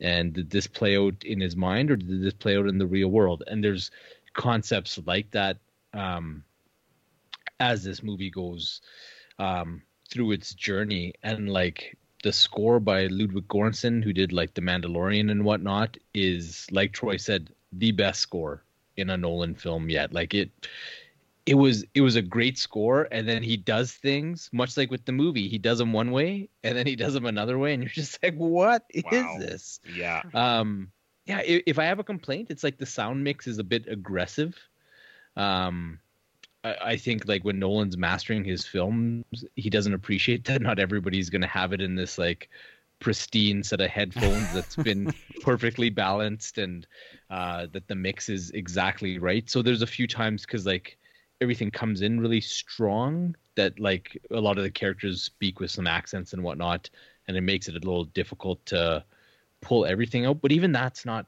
terrible and john david washington has such a direct delivery and that guy's a joy like this movie Yeah. cements him as a movie star Yeah. Uh, hands down like i can't wait to see the next thing that he's in because he is effortless, effortlessly charming and he's mysterious and pattinson like we talk about those experiences that you can only have in the theater Yeah. there's a moment in time like troy and i shared a moment during this movie oh and it was man, it, it was magic Oh man, that was great. That was great. I was gonna, I was gonna bring that up. That that was special, man. That was take it away I- man take it away. Well, I, I gotta say, you know, without without giving anything, man. Um, obviously, I, I love the uh, the Batman trailer for the upcoming uh, Matt Reeves film. But I, I when I left that theater, I was like, Carlos, man, I'm I'm really sold on Pattinson. I'm really sold on this guy's acting chops. Um, I know he could deliver in the Lighthouse and what have you. And I haven't seen the other one that everyone keeps raving about. But this movie, man, I'm like, I'm all in on this actor. And there, there's a moment there. It's not even a spoiler, but because it's, it's it's in the trailer. But there's a moment, just his look. I, I looked at Carlos, and Carlos looked at me, and he's like, "That's that's Bruce Wayne." I was like, "Man, that's my mind. That's Bruce Wayne." Love it. That's Bruce Wayne, and um, it, it's a good look. And yeah, you're right. Um, uh, Washington, man, he's he's fantastic. He's a treat. I liked him in BlacKkKlansman, but here I'm really like on uh, on the level of Carlos here. Like this, this is superstar status here. This is this is crazy. This is him even like you know getting away from being you know Denzel's kid. This is him making his own uh, his own path, and I can't wait to see what he does, man. And it'd be cool to see him in the in the Nolan family. You know, Nolan likes to bring back some Mhm. actors in his films, and Mhm. I would love to see him come back. But uh, the, and the, the action, the action, it's the, it's the best action film of the Nolan um, uh, franchise that he has. Like the, the action sequences were unreal. What was going on? I just um, I just I just want people to go out there and and see it. I'm I because I just I just want to talk about it, man. I just want to talk about this film. yeah, Yeah. and that's the one thing we're meant to be doing on the podcast is talking. and You can't do that. Well, the thing that the thing that blows my mind with the reception that we've seen from all this is that Nolan somehow continues to deliver films like this. Like you look at the repertoire of some guys, like he's on the level of your Spielbergs and that that deliver films consistently that like they pull and tug at different elements of your film watching experience. And I haven't seen this film, but just the the what the the energy I'm getting from you guys here is that it's just that all like it's that Nolan esque of Yeah. of the of the film going experience that that he's brought here again. And like even like I'm one of the guys that I'm not super fond of Interstellar because I think it trips over itself a little bit of the complexity of it all. But I do like the effort that he puts into these films, and it's almost like I don't know is it is it Christopher Nolan that's a star maker, or does he pick up on these guys before like they have huge runs? Like you look at it like Matthew McConaughey, right? He picked uh, him like he was always a famous movie star, but like after he's like in and around Interstellar, it's like Academy Award winner now, right? And a guy like Tom Hardy got really big off the back end of some Nolan films, and like you- like you go look at Washington here, and, and even Pattinson, man, this guy's been in the film space for for like a decade now, but he's about to like take off in a very different way. And mm-hmm. Nolan seems to capture these guys at moments in their career, and all of a sudden they're in a Nolan film. It's like it, then they explode to the status that is well beyond anything that you know a normal movie star could be. Mm-hmm. And like it's it's really cool to see that. Like I, I find like Nolan's super particular in who he casts, Yeah. but then like the the prominence and prestige that he brings with those films and those actors in them, like they become next level. Like it's crazy. Yeah. Well, I really, I really feel his, one of his strengths, obviously, is uh, he's a character director. I Mhm. really feel like so if you, you know, if you have some talent, he's gonna really bring it out full Yeah. blast, full potential, and um, kind of like JJ. But I feel like his storytelling is just way broader. He knows where he's going with these projects, and uh, and I think it's a bit of both. I mean, some of these guys like. Uh, like McConaughey, I think he had like the Lincoln Lawyer, he had Mud and Mhm. and uh, Dallas Buyers Club. So he that's kind of it's just like lightning in a bottle where he picked Yeah. him, right? So it's a, it's, a, Mhm. it's a bit of both, but he's he's that one of those few directors too, right? That can sell a movie just on his name alone. Where you, you can Mhm. talk to your parents and be like, "I've seen a Nolan film." Yeah, they know who you're talking about. They're not you're not talking about the actor or the actress. You're talking about the director. yeah, that name well, there sells it. or- Yeah. yeah, exactly. Spielberg, Yeah. maybe like maybe like 80s, Maybe. 90s, but like it, it's it's crazy because that's it's such it's such a good point with with Nolan too, right? Like we refer to this as a Nolan film. Like, Yeah. Mhm. Yeah. Yeah. Yeah. and I've never really thought about that, but it's Mm-hmm. so true, Mhm. right? And the fact that he carries enough prowess and weight to him that he stuck this theater thing out. Like, Yeah. Yeah. I, like a lot of other directors might not have had the clout to say, no, my film's going into theaters. I don't care what you say, Mm-hmm. or just or no one sees it. Like that's your choice. Yeah, like Yeah. and I kind of banged the drum for this thing to go premium VOD. And in retrospect, eh, I feel like a fool because that was an awesome experience. Like, Yeah. like and outside, like the whole thing was wicked, and seeing it on that showcase was amazing. But like, I wouldn't have got that Bruce moment with, Yeah, with Troy, and that was Yeah. amazing. Like, it Special was so moments, cool. man. Like theater, like do produce those. We've all had them together. Like those moments. It's like, whoa, yeah, that was Yes. awesome. Yeah. And so and so Tenet really was I guess the first big litmus test for these discussions that we've been having for weeks now, guys, about what is not only the theater experience, but how does that translate in a, a COVID world into the dollars and cents of the whole thing? You know, this is the big thing that they're chasing here. And so Tenet overperformed as per predictions in the international market. Now, the international market itself, we don't talk a lot about because it's, it's hard to calibrate it, right? Because things open sporadically. It doesn't open in China. It doesn't open here. They open different weekends. So it's hard to say, you know, this opening weekend is comparable to an opening weekend pre-COVID in the international market. Like it's hard to run those, and that's why the domestic numbers are usually used because it's it's a flat baseline, right? You can say this is U.S. Canada. It opens the same weekend. It's comparable to this, that, and the other thing.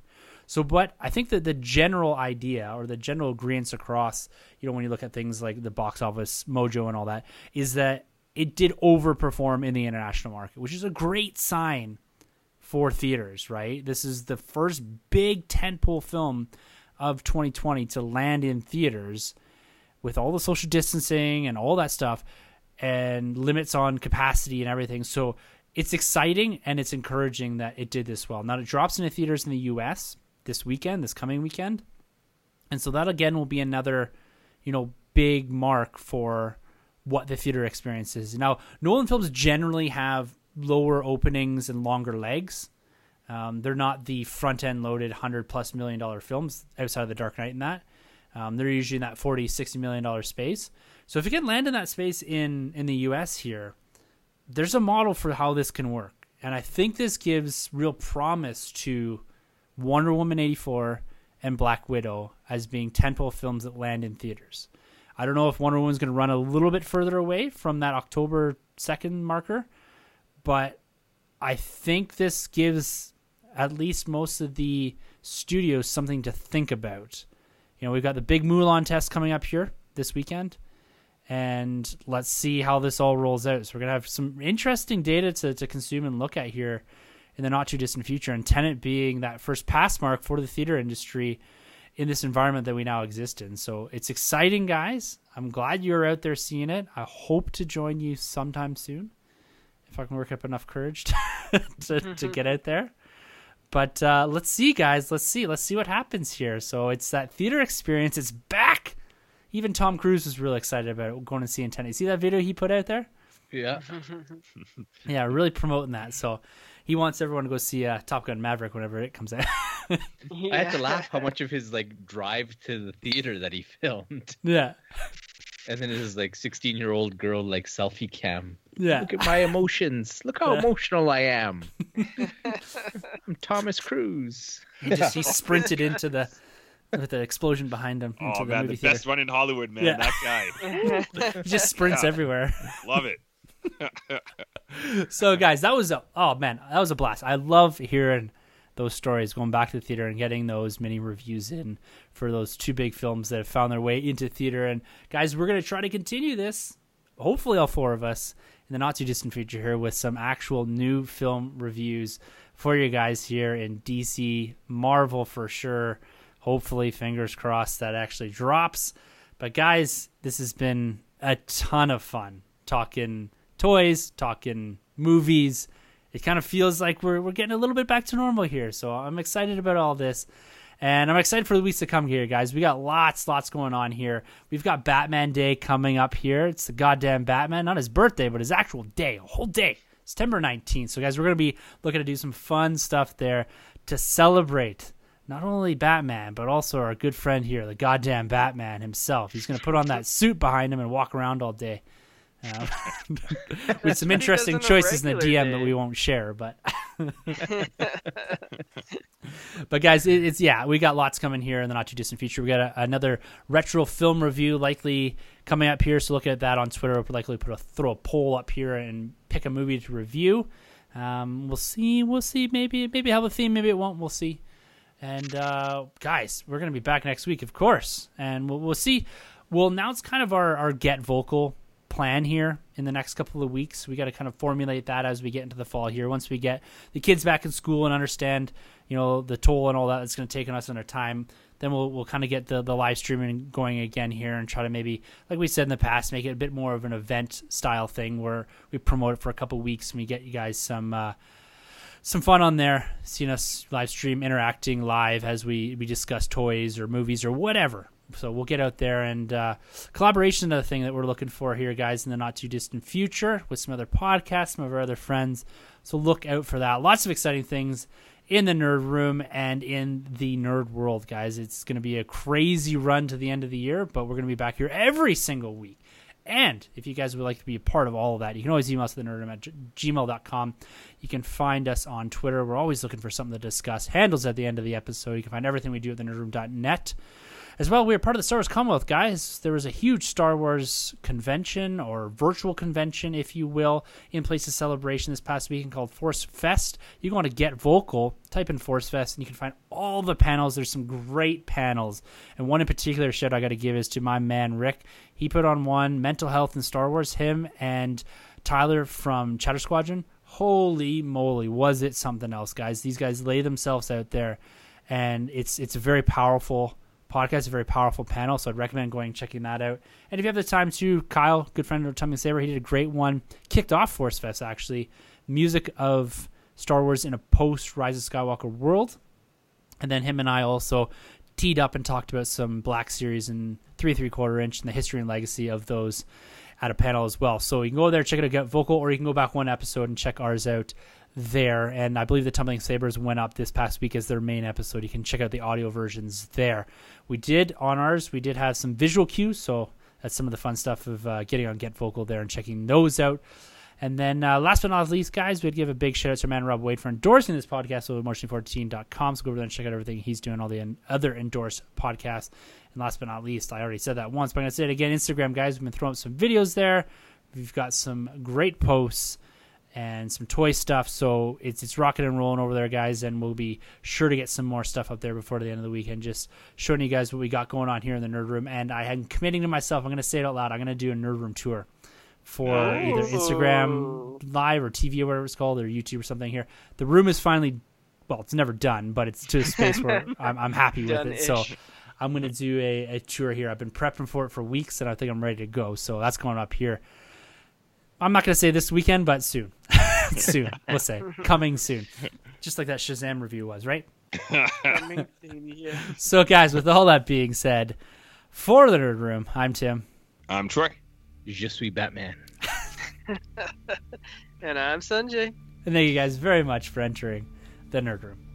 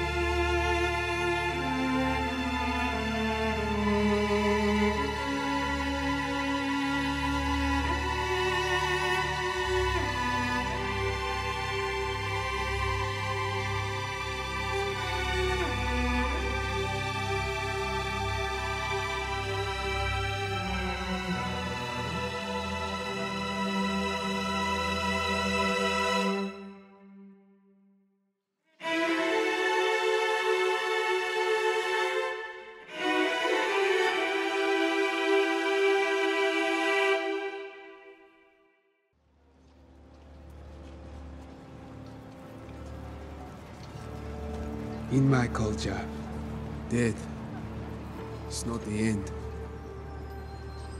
It's more of a stepping off point. You reach out with both hands and Bast and Sekhmet. They lead you into the green veldt where you can run forever